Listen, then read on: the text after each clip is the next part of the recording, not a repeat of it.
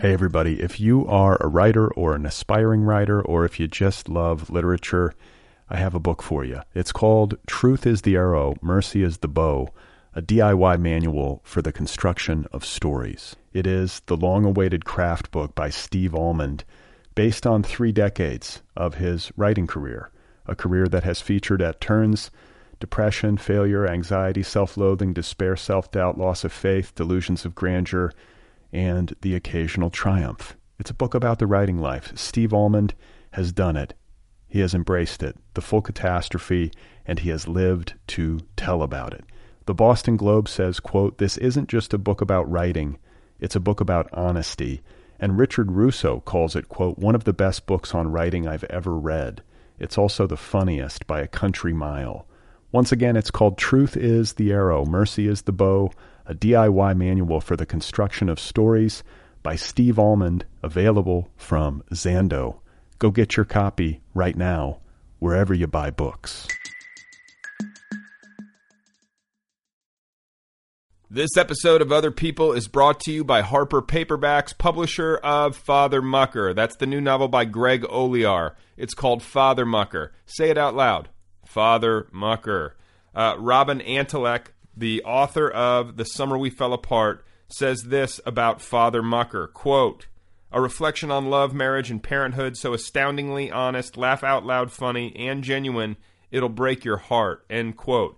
And Maria Semple, acclaimed author of This One Is Mine, says, quote, "Father Mucker is a book you can't wait for your friends to read too, an exhilarating and fearless celebration of life's highs, lows, and all the glorious in-betweens," end quote. The name of the book, once again, Father Mucker, the author, Greg Olear, the publisher, Harper Paperbacks. It's a book. You can read it. Go and get it. Oh, my God. You are not alone. You have found other people. You and I have a friend in common. Every stupid thing that a writer could do, I've done. I think it's really beautiful. Jesus, dude, what a struggle, you know? It was incredible. You know, it's like your head exploded seeing what was really there. And now here's your host, Brad Listy. Just one person at just one time. Right. Okay, everybody, here we go again. This is it. This is Other People. I'm Brad Listy. Thank you for tuning in. I appreciate it. Great show today. Victoria Patterson is the guest. She's the author of 2 books. The first is called Drift. It's a story collection. It was a finalist for the Story Prize.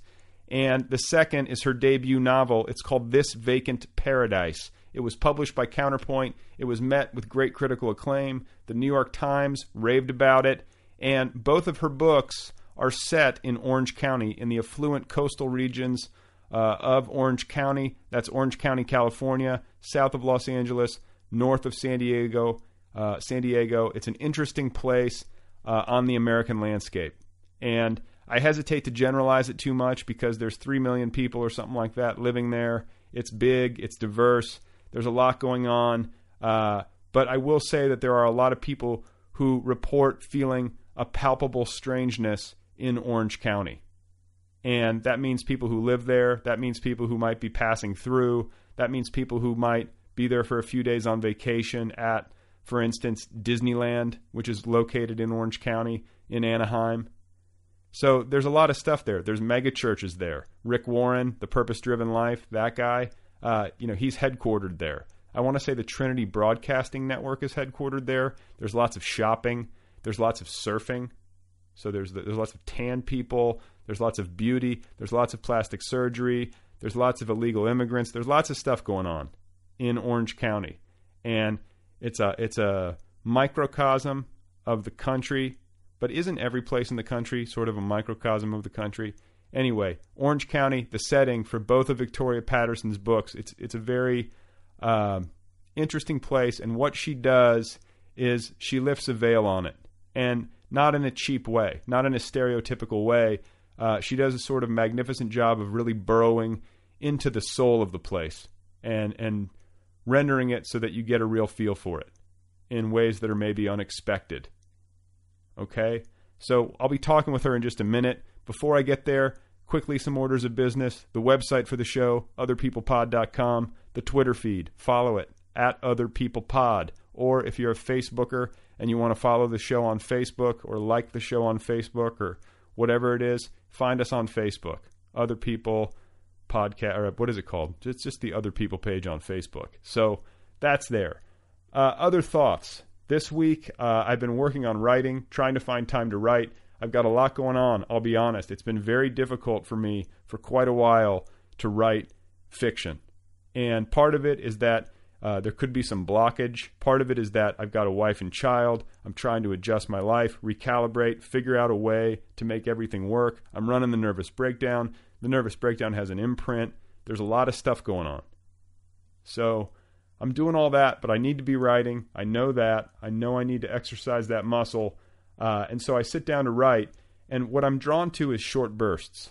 I'm drawn to literary collage. I'm drawn to this idea, this persistent idea that what I write has to really ring true. It has to make people laugh while wincing regularly.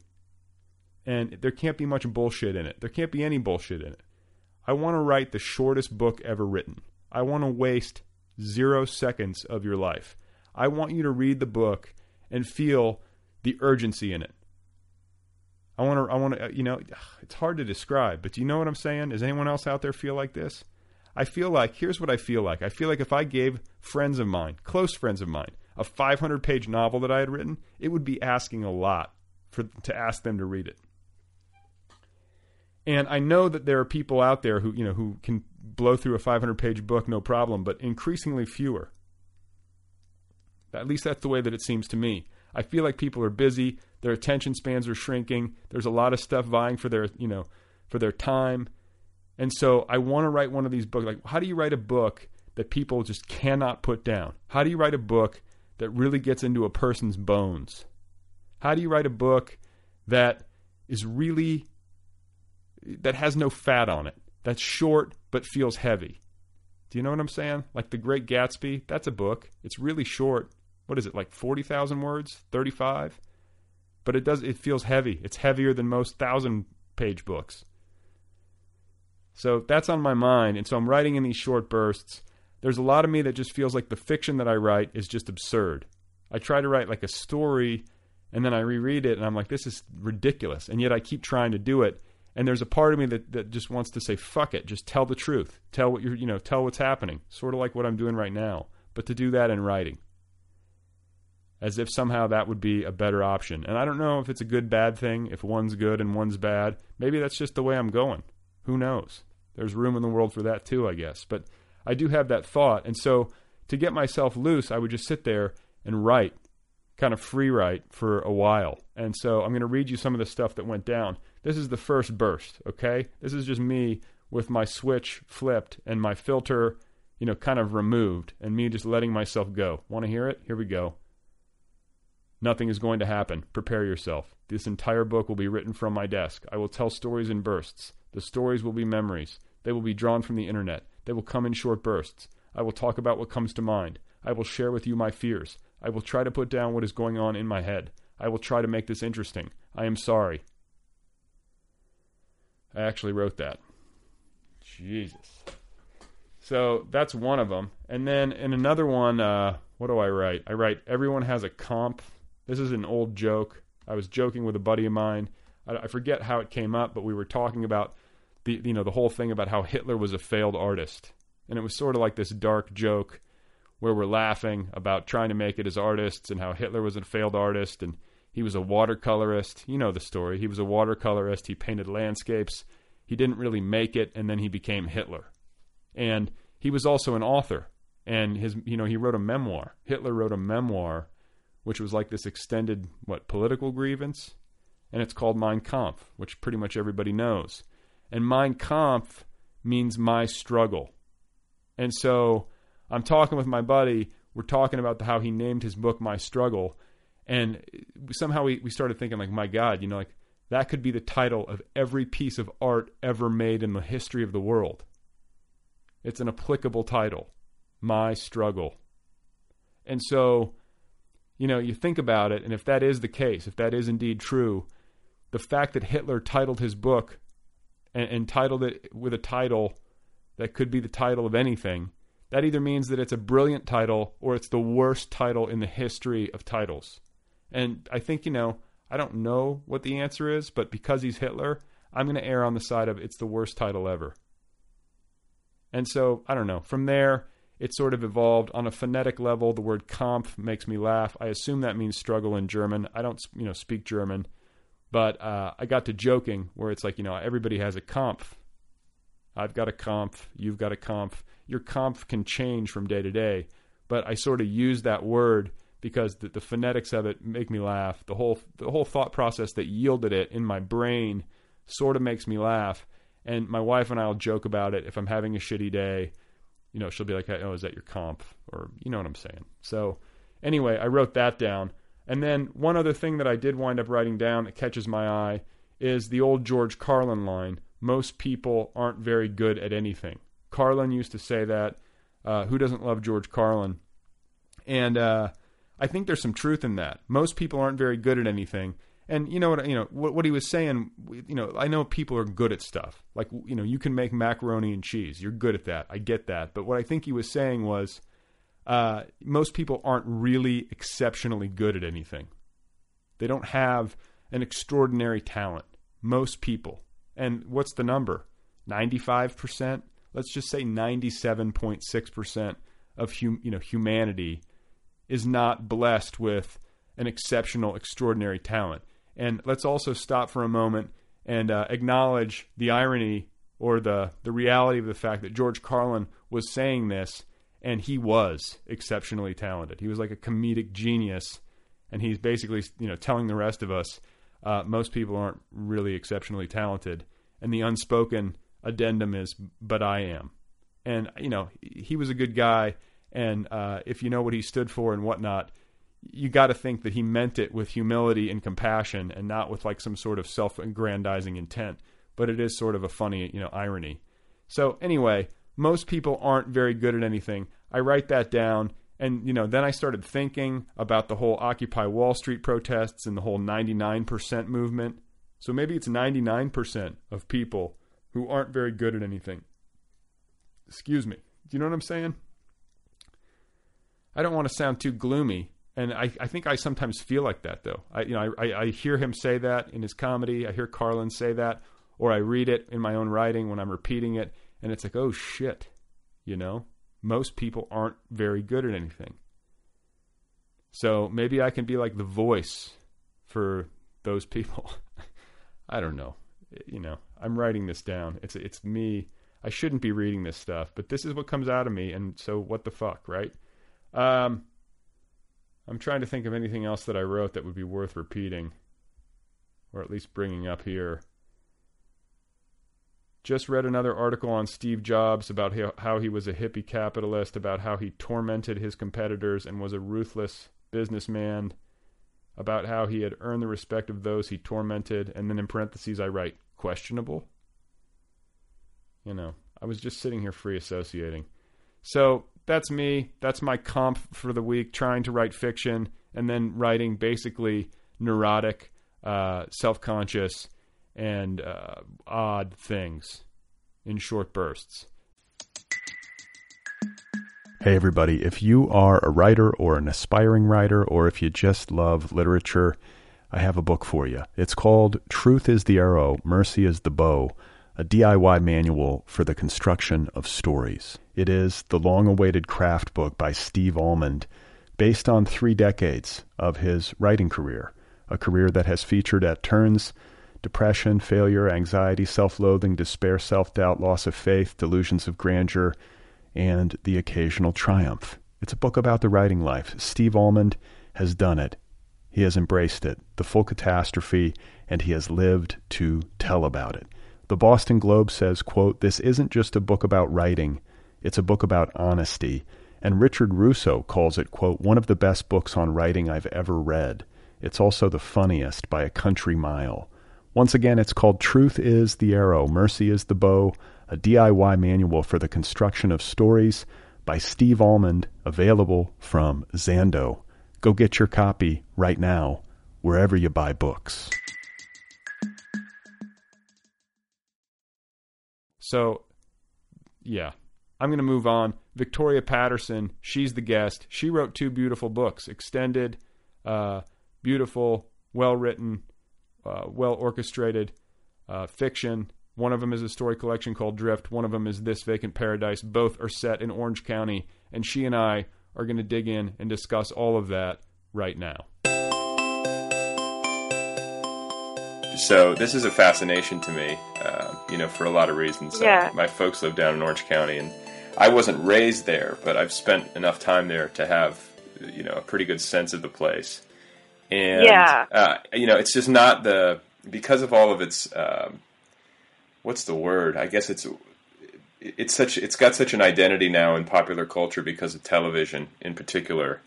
It's not the most likely place to set fiction. And yet, I think it's sort of ripe because of all the dysfunction that's down there. And I can't even really necessarily define it all. But having spent some time there, I do get like a pretty visceral sense of a lot of weirdness. Is that correct? Yeah. It's a really strange pocket of money and politics and just kind of vapid culturally . And so I went through junior high and high school there, and while I was there, I really kind of determined that would be the area that I would write about. While you were in high school and junior high? Yeah. So this goes back that far. Yeah, I was going to get my revenge. And you have. I hated it so much. Yeah, it took me many years, but my writing is motivated by anger and resentment and revenge. I was going to say that your entire career is built on spite. Yeah. It's a good lesson for all the children listening out there. Yeah. No, when I was there, I was going to write a book, and I was going to call it Plastic People, and it was going to be somewhat science fictional about how people were turning into plastic, or they were in various levels of being plasticized. I had this whole thing planned out. So now, give me a visual of you in high school. Were you goth? Bad. Come on, I don't want to see that. No, but I mean, what kind of kid were you? What was your situation? Well, my family had moved around quite a bit. Like, we'd lived in Mexico and Puerto Rico and all these places, and so we landed in Newport Beach. My mom remarried, and our income level kind of went up, and so we moved to Newport, right near where my grandparents lived. And so I visited all the time as a child, but I never really lived there. So junior high, high school, I just really I could fit in, but I was also really rebellious. And let's see, what would I was on the tennis team. I was making pretty good grades, but I was partying like inland with I followed a band around. Which band? I'm not even going to say. Come on. I would say if it was exciting or if it was a good band, but it was like a cover band. Oh, okay. And you followed. And I was kind of a groupie. Yeah, I was a groupie. I wasn't kind of a groupie. I was a groupie. But I've much preferred I was always partying with the inland crowd, older crowd, than with the Newport crowd. In the beginning, maybe I tried to fit in, but I didn't. I just couldn't. I couldn't stomach it, and it didn't work. So, what were the kids like? I mean, this is the thing. Because I didn't grow up there, I have no sense of it from a childhood perspective. But what are the kids like who grew up there, born and raised? What were your classmates like? Well, looking back at it now, I think a lot of it was me. Probably, I just was really sensitive and had a huge chip on my shoulder. But what I saw at the time was just it was kind of the stereotype of you go in the parking lot and there's all these Porsches and Jaguar, fancy BMWs, and it was very white, and I think we had one black person in our entire high school, and yeah, we did. We had one, and I remember my doubles partner. He asked her to go to a dance, and she wouldn't do it because she liked him, but she confided in me that she couldn't go because he was black and that her parents would kill her if she went. So I tried to reason with her and tell her she should go, but she wouldn't do it. So, let's see. And they were it was just like a, the more money you had, the better off you were at the school. You'd probably be, president of the student council or... So let me stop you there. Like, the kids were aware, even at that age, kids were aware of financial discrepancy in a really acute way. Like they were aware of who had a lot of money, whose family had a lot of money. Yeah, I think so. And I think, yeah, it really played a role in who was popular, who was not, that kind of thing. Well, see, that's so, that part of it is what is just sort of striking to me, and something that, like, it gives me the creeps, because, like, I was such a naive kid by comparison. I have this conversation relatively frequently, because now that I have a kid and I live in Los Angeles, I'm starting to think about this stuff. Yeah. And, I didn't know anything about that sort of stuff until I was, like, 20 years old. And even then, it was, like, just barely, entering my consciousness. I mean, it wasn't that I was completely clueless, but it just was not central or important. And, I lived in what would probably be called an upper middle class suburb of Indianapolis.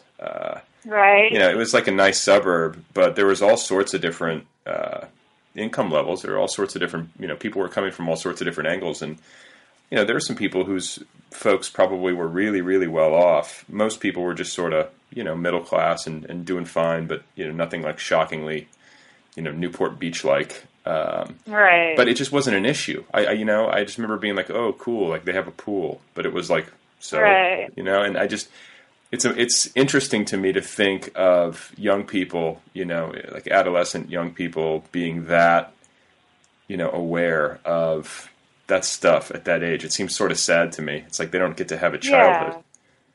No, it was really sad. And from what I hear, it's still very much the same, or it hasn't really improved there. So it's just we're very privileged, very entitled, and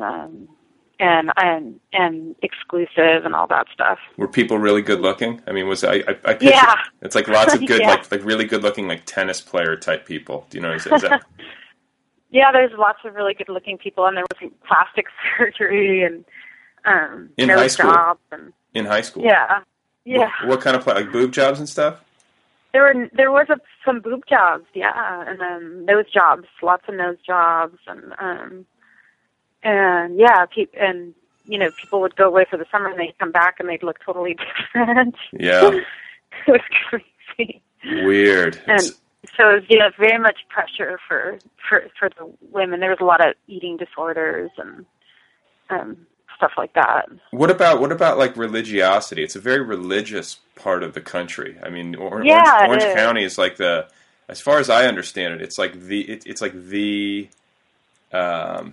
epicenter, especially financially, but also in terms of population. Like it's the epicenter of like the Christian conservative movement in America, right? Yeah, it is. It's everything kind of begins there. That harvest, that festival, all that stuff. The Crystal Cathedral, the Tower of Power. Well, yeah, and Rick Warren's got his church there. Rick Warren, yeah, they're all there. The big mega church, Christian, and that was. A big part when I was growing up too, or when I went through junior high and high school, it was really popular, and I mean, everybody was becoming Christian, and sort of there was this pressure on me to become a Christian, and I that was really hard too. Really, I just couldn't do it. Wait, yeah. so the kids like this was like this was a popular thing where popular kids were like, you have to go to the Lord. Well. Let's see. My brother became a born again Christian, and then my best friend became one as well. And so they would kind of, there was just this pressure, and my dad and stepmom, but I'm not sure. Yeah, there was a, like kind of they weren't maybe the cool kids, but there was a large or popular kids, but there was a large faction of religion stuff going on at all times. Were you at a public school, or were you at a private school? I went to Corona Del Mar High School. Yeah, my sister went there for like a year and was like, oh, really? She was, yeah, she bailed though. She moved like she had come from Indiana and that would be tough. Yeah, she convinced my parents to let her finish in Indiana. That was good. She went back. Made a good decision. Yeah, I mean, imagine moving in like when you're a sophomore. She was just like, "What is this?" Yeah, my brother went 1 year in Corona Del Mar High School, and then he too just decided to get out of there, and he went and lived with my dad, and went to San Clemente instead. But it was really I think he made a wise decision too in some ways. Well, it's, you know, it's such a strange thing because you have, you know, you have the political element, the religious element, the financial element, and then you have it's all set against this backdrop of like really stunning beauty. It's a beautiful part of the world, and the weather is spectacular, and I love it there. Yeah, I mean, every time I go, I mean, it's a nice place to visit, and it's great to drive the coast down to Laguna, and, you know, there's beautiful, beautiful places down there. But I guess I just wonder why it attracts, or how, like, do you have any sense of the historical context of the place, and, like, why it has become what it is today? In fact, I think... If you've heard of Gustavo Arellano, he's written a book about it, and he kind of verified all these things. And what's his name? That I had felt. Gustavo Arellano, and he writes for the OC Weekly, and he has a column called Ask a Mexican. Okay. And I actually did an interview with him. I'm trying to get it up on TNB, but he hasn't written back yet. So I think he's just amazing, and he wrote a book called A Personal History of Orange County. And talking about his family came from Mexico, and their transplant into Anaheim. But he writes about Orange County. He knows the area more than anyone, and he really simplified it for me. So it really just it comes down to money, and it's just been a history of kind of seeking to protect that that realm, you know, of money and white privilege, and then he also kind of goes into the history of the KKK in Anaheim. And whoa, and, I didn't know about this. He's actually doing he's doing kind of an expose of it now, and there's quite a legacy of KKK members being in the government in Anaheim, and so that, I think, sort of permeates the air still, which kind of is understandably why there aren't a lot of black people in Orange County. And let's put this into some context. I mean, there are what, 3 million people in Orange County? Is that right? I mean, it's a big. I mean, calling it a county, I think, for people who haven't been there, might give people the wrong impression. I mean, this is a huge swath of land, and this is Newport's just a tiny little area. I mean, compared to the whole of Orange County. But there is kind of, I mean, these kinds of, and obviously there are different parts of Orange County and different, you know, cultures within that county. But, you know, there's definitely that sense, particularly the closer you get to the coast, of whiteness. And then there's the Disneyland thing and the mega churches. And, you know, it's very strange. It's a really strange, different, place, and it is kind of becoming more prominent politically, and it has reverberations, you know, all throughout the world now. But it packs quite a cultural influence. Well, sure, it's a really strange place. Well, yeah, and it's like if you're a politician and you're a right-wing politician and you need to raise money, you better have friends there. And, the Republican Party and Orange County are tight, have always been tight. Well, sure, and then Obama had Rick Warren, you know, didn't he say, he said a prayer at his inauguration, which he sure did. Was like an olive branch that I think a lot of people on the left were sort of bummed about. But, you know, it just goes to show that guy has quite a bit of cultural influence, I guess. And I have a theory on it, and I want to pitch it to you, because I've thought a bit about this, and... you know, historically, one of the things that pops to mind is that Richard Nixon is from Orange County, which it seems perfect to me. And it's, you know, he's obviously a big fascination, you know, for me, I guess, because I love history and presidential history and all that kind of stuff. But he's from Yorba Linda, and correct. I have a friend from Yorba Linda, and I think, you know, she and I through the years have talked about this. And you think about Orange County, and you think about the way that it's set up, and obviously affluence moves to the coast. So, you know, when you get to the coast, when you get to the Laguna beaches or the Newport beaches or whatever the case may be, that's supposedly the goal. That's kind of like the ultimate if you're from Orange County or you live there. And the further inland you live, the less great life supposedly is. And that, you know, it's a generality, but I think there's some truth to it.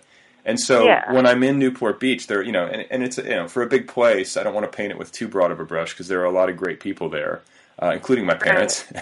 But, you know, the thing about it is that I think that when you sense that dysfunction, and it's this dysfunction that comes in the form of like a really bright smiley face and like this like blonde hair and like this, everything's perfect. And but yet there's like a lot of rage, you know, like behind. Seeping right underneath. Yeah, you just feel it. You know, I feel it anyway. Or you feel something isn't right because this happiness is just not quite authentic.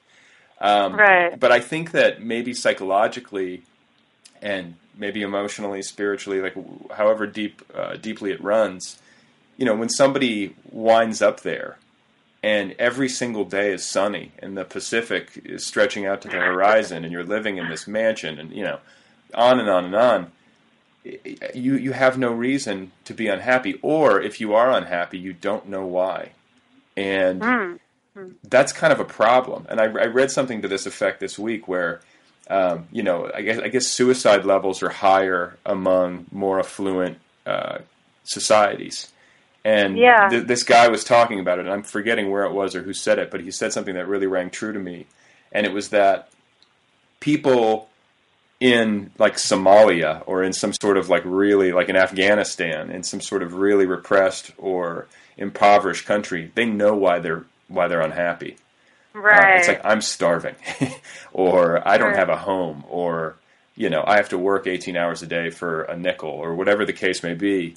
And people in Newport Beach don't quite know or can't define what their misery is or where it comes from. And I think that's, you know, that's sort of the case. I feel like people there feel like everything's perfect. And there's like this social pressure to maintain that illusion.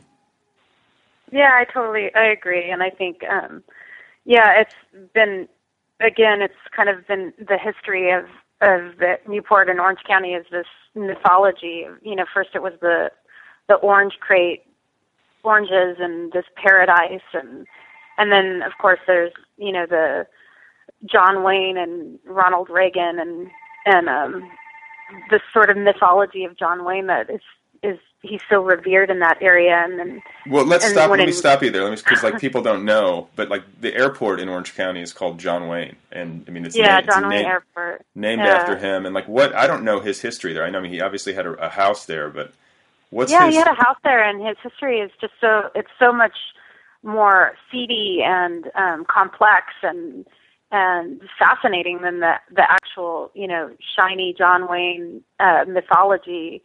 That everyone, and I know even recently Michelle Bachmann just referenced him too. It's this conservative ideal, you know, and his real name, I forget what his real name was, but it was, you know, some kind of a feminine name. And he actually had a house on the bay, and he would marry submissive kind of Latina women, and he was kind of abusive, and there was some big scandal with his daughter in that home that, some boyfriend or something came in there, and I remember something like she got her Achilles heel cut or some crazy, you know, there was always crazy stuff really going on, but you'd only, you know, it was the John Wayne with the gun, you know, presenting this facade to the world. And what is that? And his real name was Marion Morrison.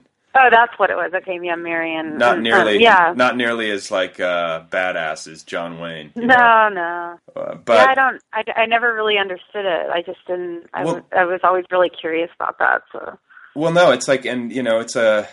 I feel like there's like these icons, and it happens. And you know, to be fair, it happens across the spectrum. But like with Orange County in mind, and the right wing in mind, it seems like, you know, Ronald Reagan has taken on this like incredible mythology, and John Wayne too. And I feel like almost Reagan's sort of co-opted the John Wayne cowboy hat and this man of the West. So, and, you know, there's all those old photos of Reagan on his horse at his ranch in Simi Valley or whatever. And it's, you know, it's sort of, and then George W. Bush tried to do that with his ranch in Texas. Like, it's like if you have a ranch and you're out on the land, it somehow, you know, it speaks to those constituents or, you know, whatever. Yeah. But it seems sort of strange because, you know, I don't think George W. Bush was really much of a rancher, though he liked to clear brush.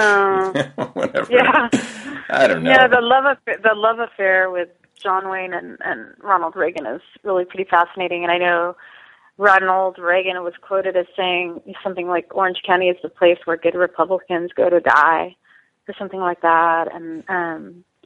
And just recently in Castaways Park, there was this big controversy because they wanted to erect a statue of Ronald Reagan, and there were people against it saying, you know, this is a public recreational area and politics shouldn't be involved. But they managed, you know, the government is every level of the government is pretty Republican, and they managed to ram it through, and so they're putting up a statue of Reagan, is this? And it's going to be in Castaways Park. Which is, it might even be up. I don't know. I don't even know. So what is Castaways Park? It's like Castaways Park is this park, and actually I wrote a story called Castaways that's based in that park, and it's just this beautiful park. But for me, every time I think that, like I was saying earlier, you know, more of it is maybe me, my chip on my shoulder, my this or that. I'll go and I'll read something about, you know, Ronald Reagan's statue in Castaways Park, even though it's a park, or the latest one was that I read recently was the woman who sent the email out with Obama as a gorilla. You know, that came from Orange County. Sure.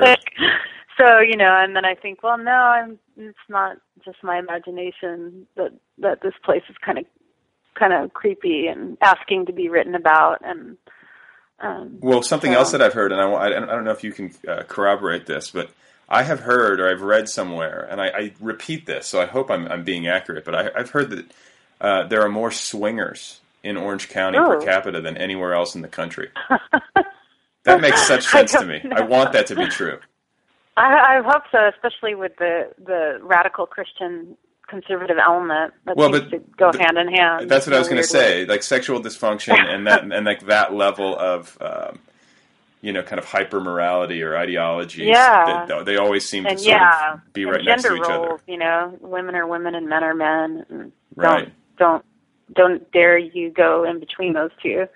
Promise Keepers, that whole thing. Promise Keepers. My dad and my brother were both Promise Keepers. That was like that. When I went to, I never had heard of the Promise Keepers, but when I was at the Colorado, I went to undergrad at University of Colorado, and our football coach was Bill McCartney, and he left coaching to like become either a leader or the leader of the Promise Keepers. I have no idea how that turned out, but it was like there were these big rallies, and it was all these men who were like going to keep their promise to, like, you know, stay in the traditional male role, and their women were going to be wives, and it was all, you know, it seemed all sort of kind of retrograde, or is that the right word? Am I misusing that word? Yeah, maybe. Yeah, I know that. Yeah, that women aren't allowed in they're held in football stadiums, or were. I don't know if they're still in existence. And they're probably held. I remember in like Kiwanis clubs now. That, or when my brother and my dad were Promise Keepers, I remember asking or something, and they said that the only women that were there were selling the snacks, and that they had to wear dresses or something. Ankle length. And I thought, like Amish women, or what, you know. I thought, wow, that's for me. So you know, okay. I'm gonna go sell some snacks in my skirt. Ugh, I mean, it's just so strange. I had some trouble. Yeah, and I, you know, this chip on your shoulder that you keep referring to, like I have a similar chip, and I think that a lot of writers, I keep trying to narrow it down, and I don't know if it's even possible, but I think there's some truth to the idea that a lot of writers work from grief, and that their work, at least you know, some of their work is rooted in some sort of big loss that they're trying to make sense of. And I've done that. And then I think there are also writers who are working from religion. And, you know, I feel like there are just a lot of us who get into writing who, and I'm really kind of speaking about my own experience. It's like, why do I have such a chip on my shoulder when it comes to religion? And I don't want to. I want to be more relaxed about it in all directions. You know, this is the way I am. If you want to be different, fine. But I feel like as a child, when you're growing up in an environment like that, and you're in a family where things are a certain way, and you happen to feel differently, you have different thoughts, And those thoughts are at odds with, you know, your parents or the rest of your family, or the whole environment. Yeah, and or the whole environment.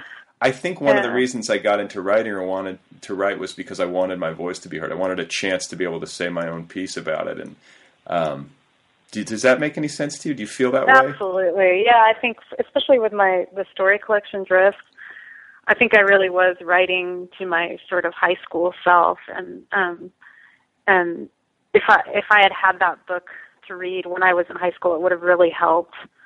So I imagine, hopefully, that somebody in living there in that area might read it. And, it's probably banned. It's banned from Corona Del Mar High School. I know. They're burning it. Yeah. They're burning it in trash cans. I should go fly over on a plane and drop. You should over like a football game or something, over a tennis game. Oh no! Yeah, exactly.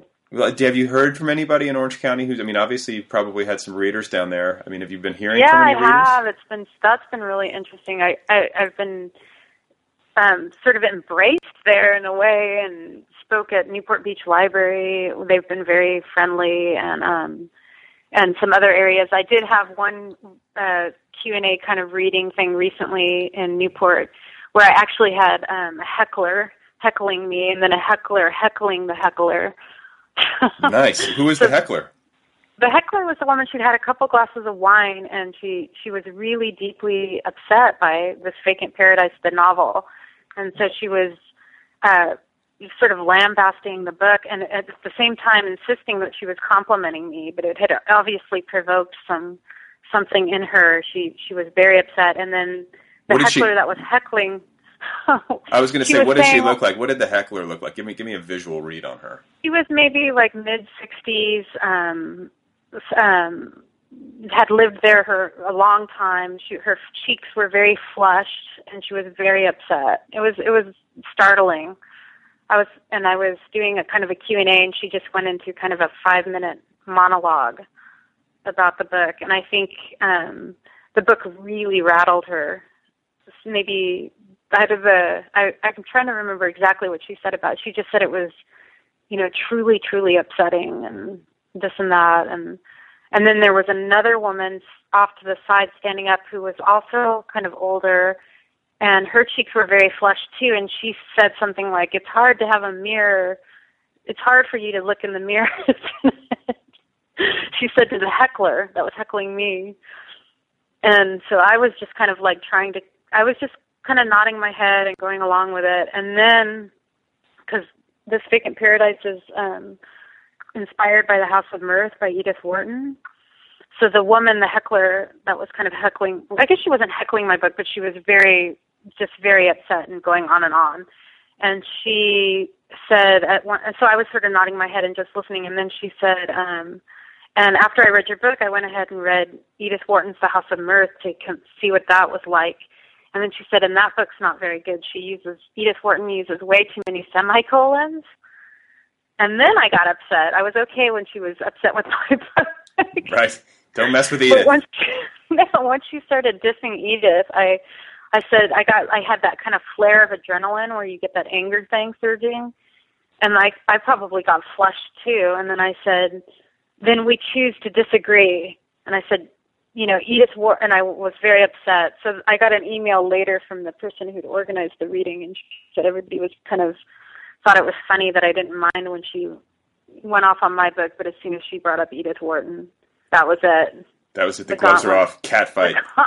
It's like, no way. You don't say that about Edith, Miss Wharton. Oh, my God. So that was kind of tough, and then I kind of felt shaken for the next couple days. So after that, I decided maybe no more reader groups and Newport Beach. Well, but you know, you gotta go into the lines. Then I think. I mean, I don't like that. That's my whole thing. I think, you know, I like to put the book out there and then hide. I do not. That was not fun. I did not like that. And yeah. I have one coming up. It's going to be like 70 women in Corona Del Mar. I'm kind of scared. I'm going to wear like a thing of armor. I think you should wear Kevlar. I mean, you never know what could happen. But the majority of people come up to me and they'll say, the people from like, I'll be at a reading or at the LA Times Book Festival, and I had someone come up and say, you know, I've lived in Newport. And they'll kind of look around and make sure no one's listening and then say, thank you so much for writing about this, and I feel like you're telling my secrets and this and that, and then they'll kind of scurry off.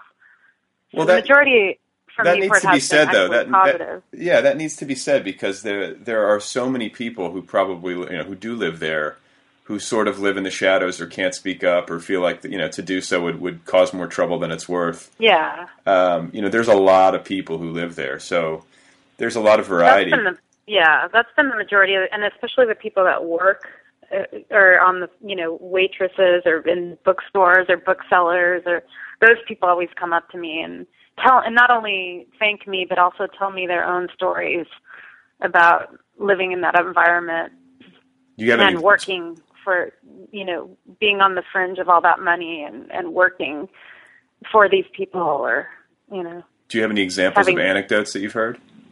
Well, the one I have the independent bookseller who was providing the books for one of my readings, and it was that same reading. The woman sort of went off on me, and I have a character in This Vacant Paradise, Grandma Eileen, who's sort of Dickensian and just super racist, and she, every time you think she can't get worse, she gets worse, and she's very easy to hate, but people kind of love her at the same time, and she's kind of over the top in some ways. And so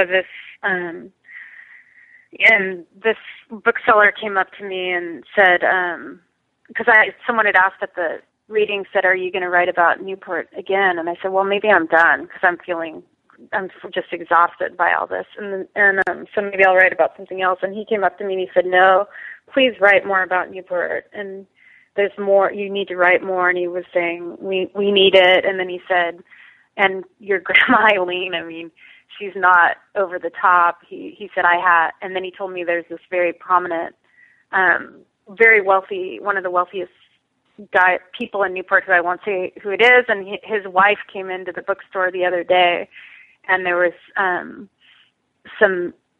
crowd of people, and she said, what are all these, you know, effing Koreans doing here? Oh, my God.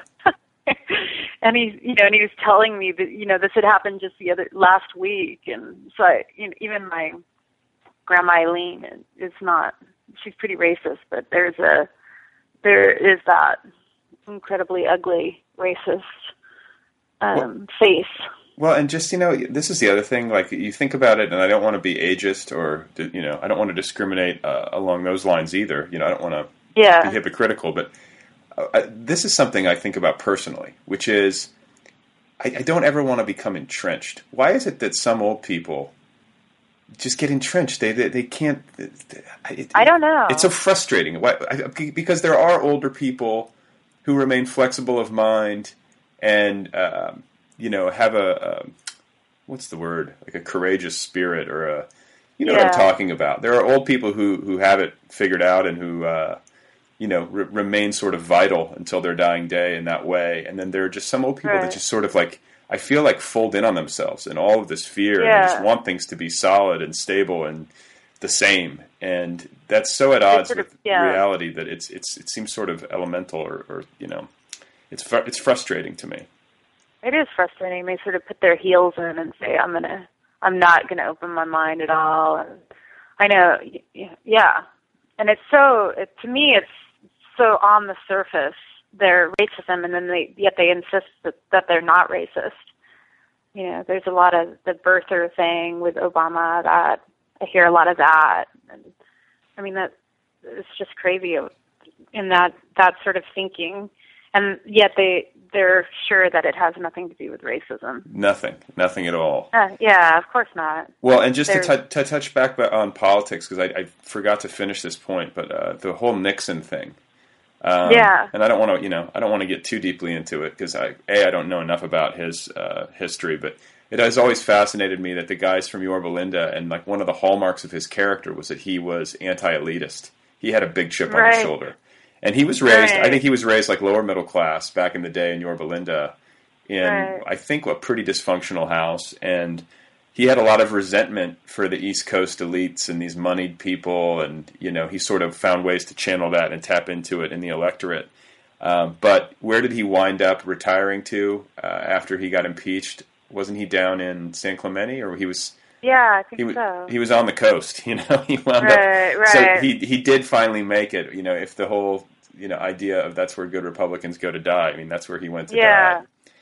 I think it's too. It's interesting too that he's really the only Republican local who's made it on a national level is Nixon from Newport, and I think that's because this is just my theory, is that the Newport local fringe of Republican, they're so radical. I mean, they're so to the right that they can't even make it on a national level. Well, like they might have their day. They might have their day if things keep going. Oh, dear God. You know, because that's the thing, though, is that Richard Nixon's politics and Ronald Reagan's politics, if you laid them down today, those guys wouldn't stand a chance. You know, they like Ronald Reagan raised taxes, but yet like he raised taxes and he naturalized illegal immigrants and he did all these things that are kind of anathema to the platform today. And you but yet they have a vision of him as something else. Right. They won't even. Most of them wouldn't even believe that is true, you know, because he's got this like symbolic value. He's like this ideal. Yeah, and it's very strange, and fascinating. And you were asked at one of your readings if you're going to keep going, and that is a good question. I mean, do you think that there are more books in you that are based in Orange County and Newport Beach? I don't know. Right now, I'm working on a short story, and I have another one in mind, and they're both not in Newport Beach, but I don't know. I probably haven't finished it, and I probably will go back to it. But it's kind of a relief to take a break. I can imagine, but I sort of hope you do. I mean, I think that I know, I probably will. And I think there's sort of like an opportunity for it, because like that area needs its, it needs its artist, it needs its author. Right. It hasn't really. It's had all other sorts of openings, but nobody's ever written about it in a literary way that I know of. So it was kind of ready for that.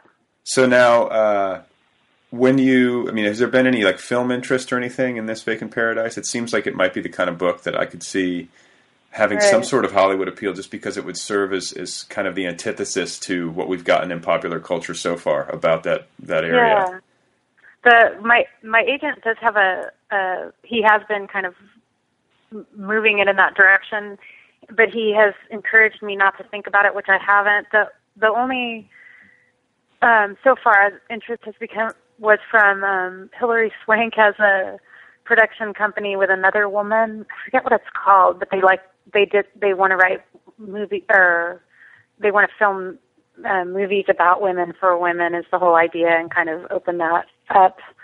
And I recently got an email from them, and they really liked it, but it's just so dark that they're not sure. So. There's no vampires in it? No, actually, there's no vampires. That's what my agent said, too. He said, if there's no comic book or vampire element. So I try not to think about that and just keep writing and see what happens.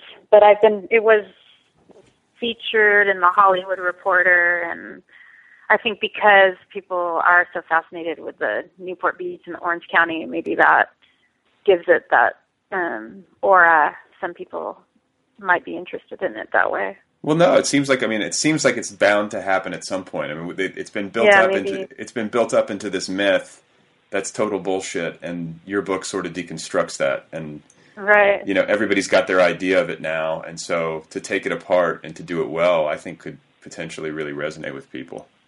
Right, yeah, that's great. And it's like it should happen on the Jersey Shore. It should happen, someone's got to write like a really hard-hitting literary novel or story collection out on the Jersey Shore about what life is really like there.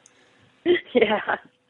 I mean, these places have become, such two-dimensional jokes, it seems like. So tell me about, I'm curious now to know about what happened to you post high school. Like, you're in high school, you're miserable, you're sort of, this chip is building on your shoulder. You've got all this resistance to the culture and to what's like sort of swirling around you.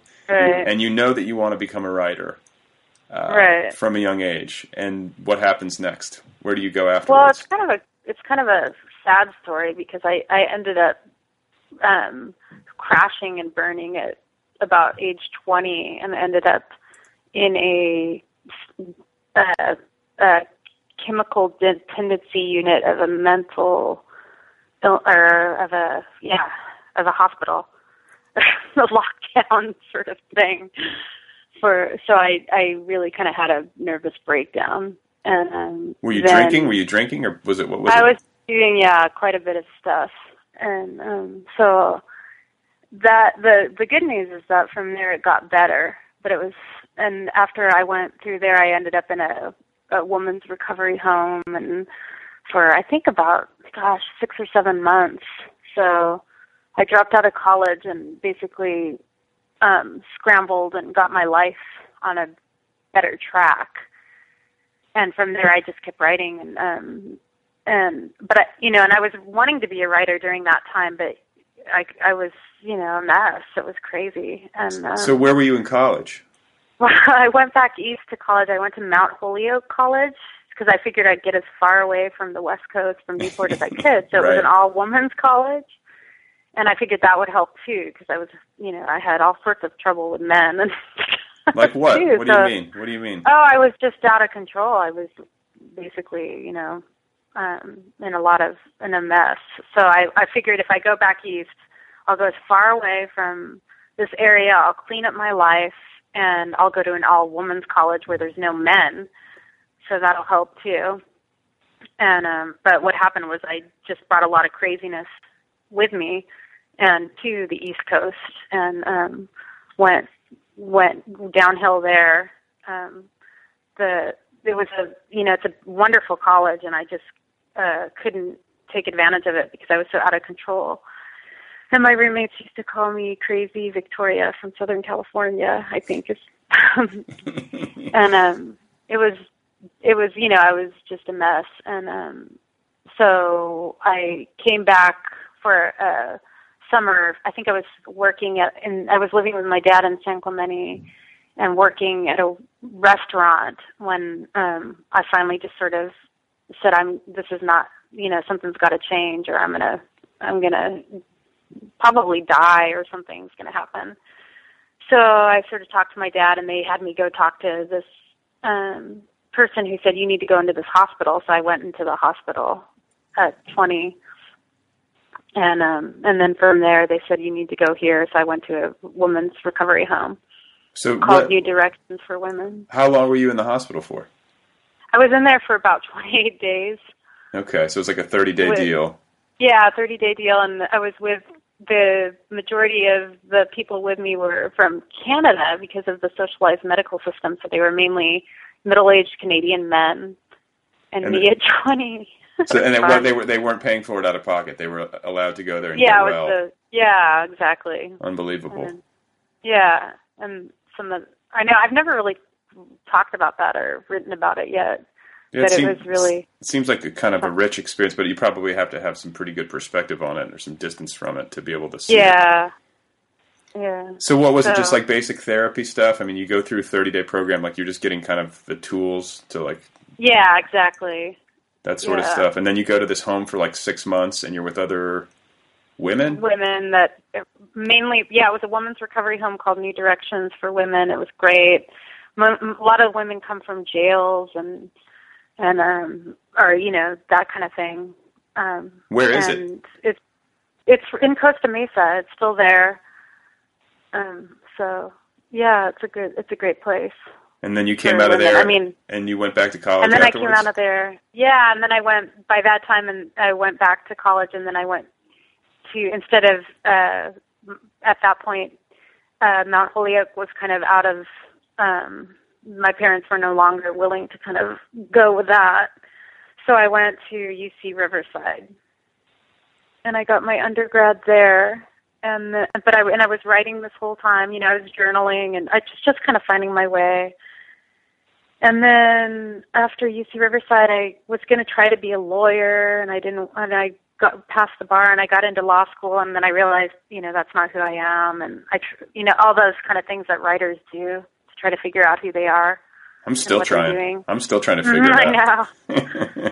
I know. And then, but I was writing through the whole, you know, the whole time writing and waiting tables, basically. And then I met my husband and we moved to Pasadena so that he could go to Art Center because he's a painter.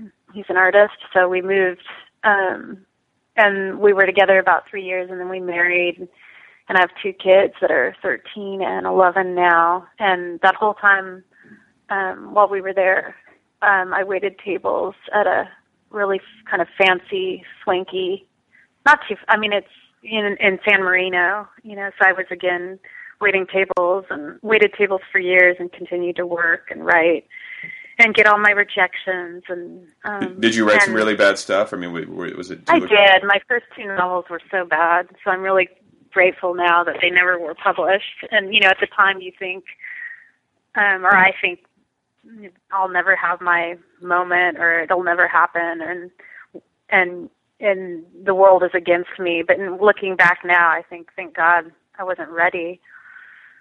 And yeah, so two novels got buried and many, many rejections. And then in 2004, I went back to grad school to UC Riverside again to get my master's. And by this time I'd had a huge amount of material that I'd been working on, which was the story collection, and I was really ready and more than ready to have that concentration on my work. And so it really kind of came together in that 2 years that I was at grad school, and I was pretty much ready for everything. Well, that's what I think. I think that's usually the case with MFAs, and it's kind of like a when people you get asked about it if you've been through one of those programs, and what I always say is that if you go into it and you're already a working writer and you've been accumulating pages and you know writing all of your crappy stories, and then you get there, it can be great. But if you show up hoping to be made into a writer by an MFA program, you're likely to be sorely disappointed. Yeah, I'm really glad I didn't go younger because I'd really worked in isolation for all those years and knew who I was and what I was writing and what I was about and what I was trying to do, and also had developed all the discipline and knew that I was going to continue to write no matter what. And so when I went back, I was really ready for just the kind of stimulation of having other writers around me and opening or leading me to other authors that I hadn't heard about. And, you know, I didn't really grow up in an artistic family or a literary family, and I had other friends, but I didn't have anyone really writing the way that I was or trying to do what I was doing. I didn't know people, so that really helped, just having other people that were with the same goals and ideas. And well, just to meet other writers. It's so rare. Yeah. When you've been working in your little office on, you know, your house. It was great. I remember being one of my first classes, I looked over and there was this woman and she was scribbling away in her book or in her journal. And I said something to her and she was commenting on how she only used a certain kind of pen. And I thought I was the only one who was really freaky about pens. Me too. I know. No, I think it's common. Really, there's others like us out there? What's your pen? What's your pen? Mine is a Pilot, very fine. Here, I have it right here. What is it? Pilot Razor Point? Precise V5 rolling pin. Black, extra fine. Extra fine. Okay. I can appreciate that. I think I was a Pilot. I was a Pilot Razor Point. I had a Pilot Razor Point fetish for a while, and I'm now into the Sharpie Ultra Fine Point. I'll have to check that out. It's nice. It bleeds a little bit too. I mean, it's like a little bit too heavy sometimes. It bleeds through the paper if the paper's not thick enough. No, I like my extra fine. They run out of ink kind of quickly, though. Well, that just gives you an excuse to go shopping for more. That's kind of exciting. Yeah. They have packs of 8 you can get. So now tell me a little bit about your public, like how you finally came to become, you know, being a published author. Counterpoint did both books, right? No, Houghton Mifflin took the first one, and then they became Houghton Mifflin Harcourt during the whole process. But basically, I had been published in in a few places before I went into UCR even. So I had some things going And then things started happening more and more. And I met my agent when I was at Squaw Valley Writers Conference. Yeah, who's your agent? His name's Michael Carlisle. Okay. So that happened. And from meeting him and from him signing me, it took 8 months to get Drift published, or to get a deal. And it was taken by Anjali Singh, who's the editor there, who worked with me for 3 years after she bought the collection. So it was from 2006 to 2009. And while I was working on the edits, I started writing This Vacant Paradise, which was really good because looking back now, with having them both published, I realized I wouldn't have written the book had I already been published, because I would have known that people actually read it and get upset, and I wouldn't have been as risky or daring or out there. I would have been much more tame, I bet. So I'm really glad for that. And I basically started writing the novel because during that whole waiting process for Drift to come out, I had a writer friend who I would call her and sort of fret about what's going to happen, this and that, and she'd say, "What are you working on now? Why don't you start working on something?" And that really saved me, and because there was a lot of drama when Drift came out. I gave galleys to my family, and about 3 months prior to the publication, and my parents, which I knew was going to probably happen because they'd never read anything that I'd written before, really, and they didn't really know. And I sort of warned them, but it was pretty emotional and hard, difficult for them. It was kind of a drama. There's a lot of drama. So they got angry, or they were just upset by some of the stories? There was a kind of a 3-month silence where nobody was talking to me. That's always nice. Right up to when you right up to when the book published and was released to the public. Is that correct? What's that? It was like the 3 months leading up to the book appearing in stores. Yeah. Just radio silence. Yeah, it was tough for them. And then they kind of came around, but it was really rough. And I had warned them. I'd warned them and said, please, don't feel like you have to read it. Don't feel obligated. And they said, oh, you're overreacting. It's not a big deal. And then they read it, and it was just like, oh, my gosh. Right. What has she done? What has she done? Well, fortunately for them, very few people read literary fiction anymore. So. I know. Exactly. It's not like it's going to be a sitcom or something, Yeah, exactly. And it's okay now, but it was pretty crazy for a while. And so, I was glad that I wrote the other book before I'd had the experience of, I'd worked so long and had no one really read my work, so I didn't really know what it was like to get book reviews, to get, the whole thing. So it was kind of earth-shattering for me in a way to get published finally after all that time. Sure. No, it's really great. And, you've had a good little run. I feel like you're really gifted, and you have, done something for a part of the country and for a lifestyle, or I don't know, you've made art out of that, which I think is really noble and cool and would hopefully be fascinating to people, who pick it up. I imagine that it really would be. And, I'm going to be interested to see what happens for you down the road. And I guess the last thing I want to ask you about, which is sort of related, but, not directly so, is your decision to abandon your Facebook account.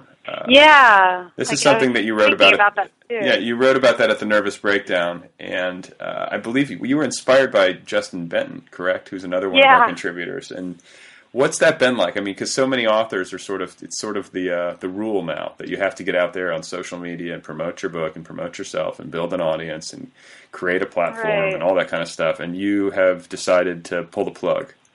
Yeah, I know. I think that's I'm glad you asked about that, because I think it's really important and has been really important to me, to my writing life, and to make that decision. And I know other writers feel totally radically different than me. But for me, like I said earlier, I think maybe because I'm a mom and I really do like kind of being liked, and my books are not likable in some ways. They're very dark and they're upsetting to people. And so, for instance, when Drift came out, I think one of the PTA moms came up to me and said, I hear you have a book coming out. Let's put it in the PTA newsletter. I was like, no, that's okay, really, that's fine. Because I knew other people, wouldn't really want to read it or hear about these things. And so it's a different kind of experience for me. I'm more of the introverted writer, and that needs my privacy to create, and my public persona is maybe very different than my writer, what I write about. And so when I finally kind of had it with Facebook before or after Drift came out, and I went on there just purely to promote it, and I found myself sort of seeking friends' requests and this and that when the book wasn't doing well, and feeling sort of desperate, and really going on there and having all my misanthropic tendencies sort of verified by what I'd find on Facebook about other people and people I knew in high school. And so you were sort of Facebook stalking them, looking through their photos and stuff? Yeah, and really, we would friend each other and stuff, and it was that same thing that I had in high school where I just didn't want to be a part of that. I just wanted to be left alone, and I felt like it only made me a more bitter human person, that it just fed into all those horrible tendencies that I had to be kind of angry and voyeuristic and misanthropic, and everybody's sort of cultivating this persona of themselves that felt very false. And well, that's a good point. I mean, because like you really and do desperately sad. It's so sad. I hated it. Everything seems so sad. Everybody trying so hard to be something and act like this or. Well, and here I am on vacation, and it's like the best photo of them in the best light at the best angle on the best beach, and it's like you get to really self-select. You get to create yourself. Yeah, but there's something very desperately sad right underneath it to me. Yeah, because I kind of know these people, and I know I would know more about them, and so yeah, I was kind of instigated by that essay that Justin read. I decided to close it down, and it's interesting because I just read that other TNB article by Alani. Is her name Alani? No, it's Elizabeth. Elizabeth Eslami. Yeah, that you kind of put on your thing. So I have trouble even commenting on stuff, and I actually do read a lot, but I'm not one that wants to go on there and say what my opinion is, or I just feel, I don't know, there's something about it that it just doesn't ring right for me. So I barely ever even do that, but I read that, and in the comments it was saying something about about your professional life. But for me, everything that really good that's happened in my career happened after I got off Facebook.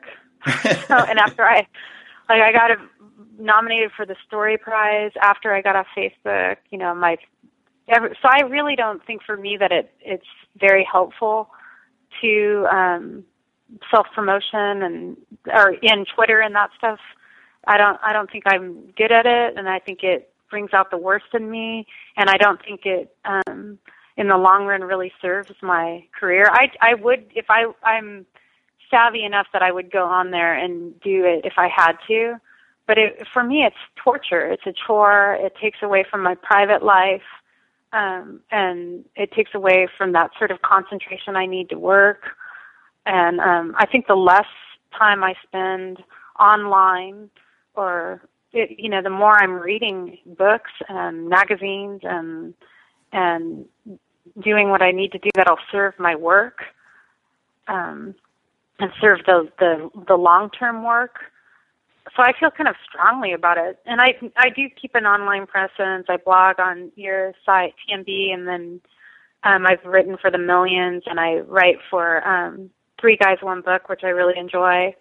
But even there, I kind of have to find my way to what feels okay and what doesn't. I think what can happen for me is that I am anxious to have my voice heard, or if it's not being heard, I think I'm not, being heard, and everything's going to slip away, or there's this sort of desperation. So I'll post something that's half baked or not really thought out, and it really needs to sit with me for a long time before I write anything that's really worth reading.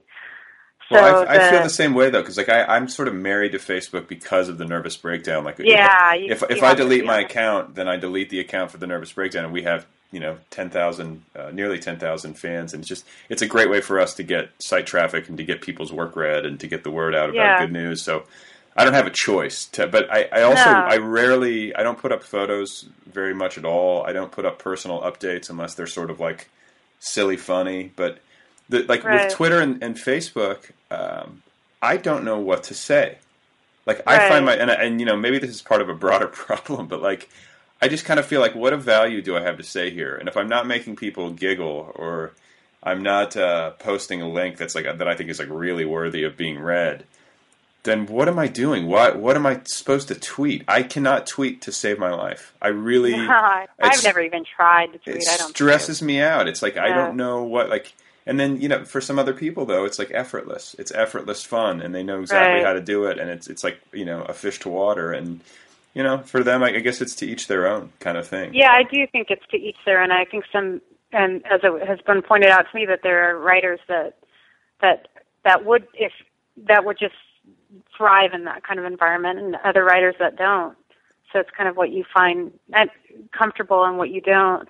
But I also believe that you can't really be honest about your, or I can't really say what I think because when I'm commenting or stuff, because it's going to be on there forever, and you can't really cross boundaries. So you kind of, it's kind of this superficial thing that gets presented. To me, it is. Maybe once in a while, someone will say comment what they really feel, but or what they really think. But it's in context, you can't really do that, I don't think. Yeah, no, I mean, that's part of like the web and social media and putting stuff up constantly is that, you know, if you have to be the nice guy. You have to. And people really create persona or personae. What's the plural of persona? I think it's with an E at the end, but personae or something. Persona, yeah.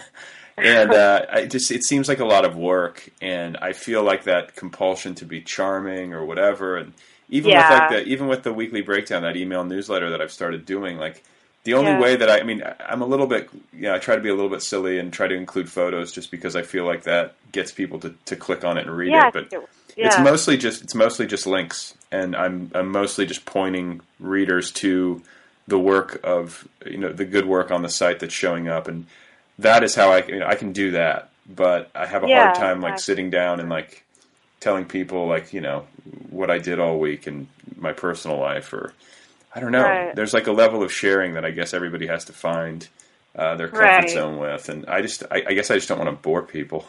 Oh no. Yeah, I know. And for me also, I think what would happen is even when I was on Facebook or when I'm online, if there's a writer, there were a couple instances where there were writers that I read that I enjoyed their work, but they posted so many times and their personality was so out in the open, and everything about their lives and sort of them being silly and or whatever, these little details about their lives, I just became uninterested in them after that, and uninterested in their work, whereas if they produced more work, I really didn't want to read it anymore. So for me, that was kind of revelatory in that I would rather have my writers that I admire have a level of mystery to them. I don't want to know about their personal lives, really.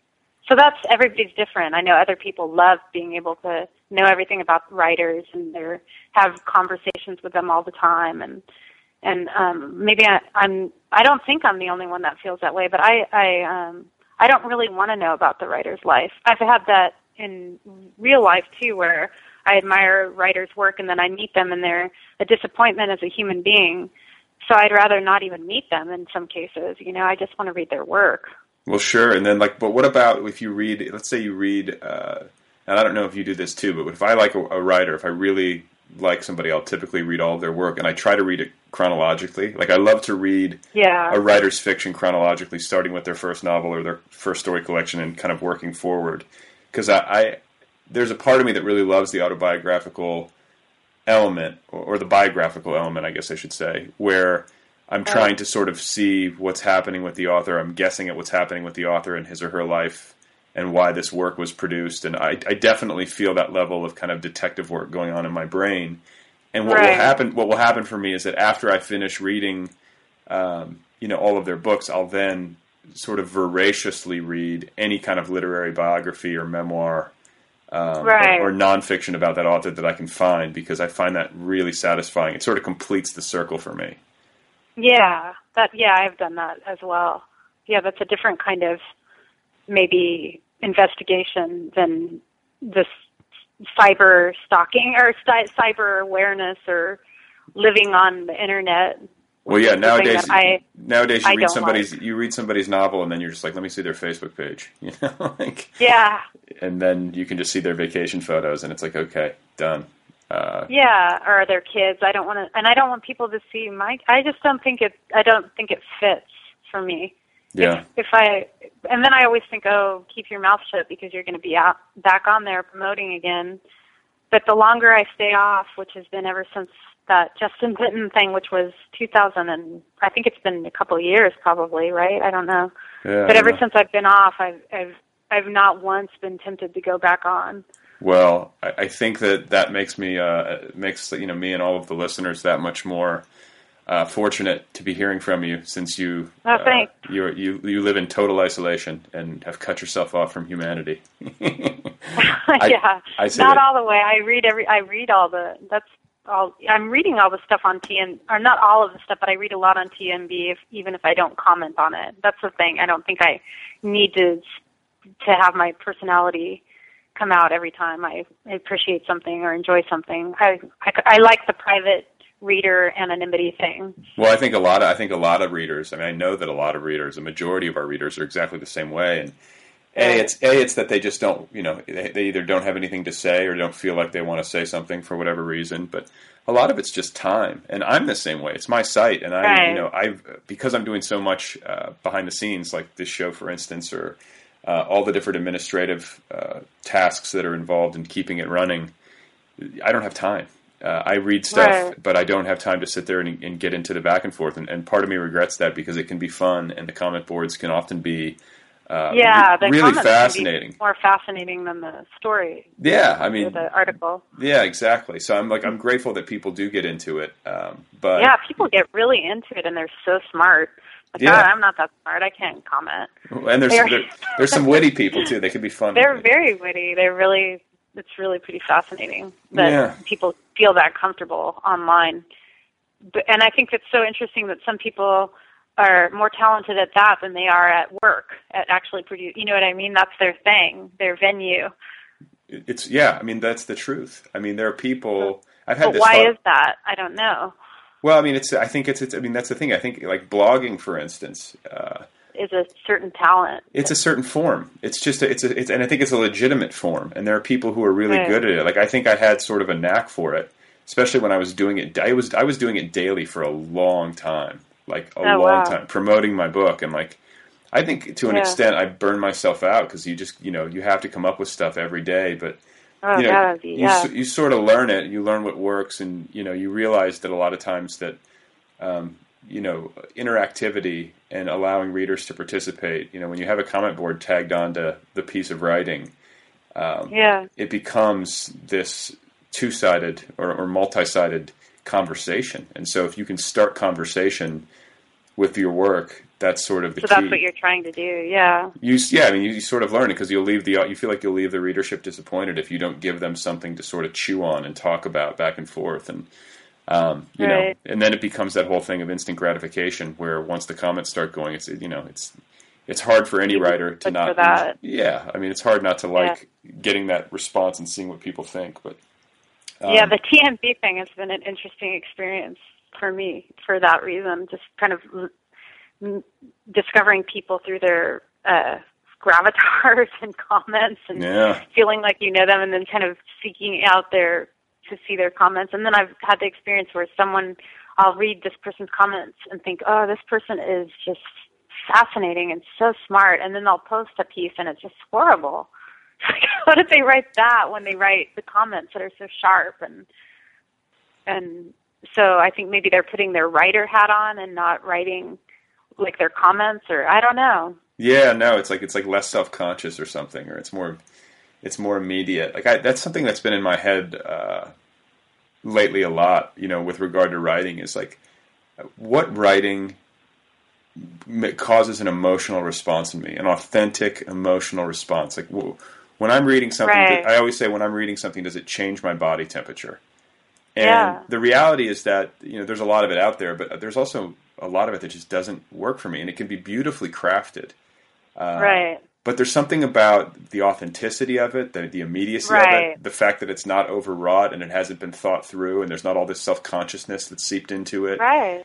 And it, you know, it's like when I think about my own work, it's like I'm really at the point where I'm considering how to balance those two impulses, like the impulse to craft well, but the impulse to also write stuff that has real emotion in it and that isn't bled of right. all that real kind of human stuff, because I'm so worried about like how it looks, you know. Or like, right. Does that make sense? You know, people are going to read it. Yeah, definitely. It's a mysterious beast. Indeed. Well, I think that's a good note for us to sign off on. It's been great talking to you, and I'll have you back on once you know, your next book you know, coalesces and gets out there. Okay, that sounds good. It was good to talk to you too. All right, Tori, take care. You too. Bye-bye. All right, folks, that's the show. There it is. There it is in its entirety. That's the whole thing. It's done. It's running a little long. I mean, it's over an hour. I hope that's okay. I figure there's no time limit, and so if the conversation's good and it's going, I'm just going to let it happen. It's a podcast. You can do that. We have that freedom here. So I won't talk for long. I'm going to sign off. Before I go, don't forget that if you want to email me, if you have thoughts about this show or thoughts about anything in general, the email address that you can contact me at is letters@otherpeoplepod.com. If you're feeling generous and you want to help the show, if you love the show and you want to see the show continue to flourish, you can join the TNB Book Club. That's the way that I ask for, you know, a few bucks here or there. And the way that I like to do it is that if you join the TNB Book Club by going to thenervousbreakdown.com and clicking on the, you know, book club in the menu bar, it's easy to sign up. It's $9.99 a month, and you get a book every 30 days delivered to your door. So you sign up, you help out, but you get a book in exchange. It's less than the cost of a book. It's actually like a good deal. So if that sounds like something you want to do, I would certainly appreciate it. I appreciate you listening. Thanks for doing that. Thanks for spreading the word. And I will be back soon with more ramblings and more conversations with authors for you, etc.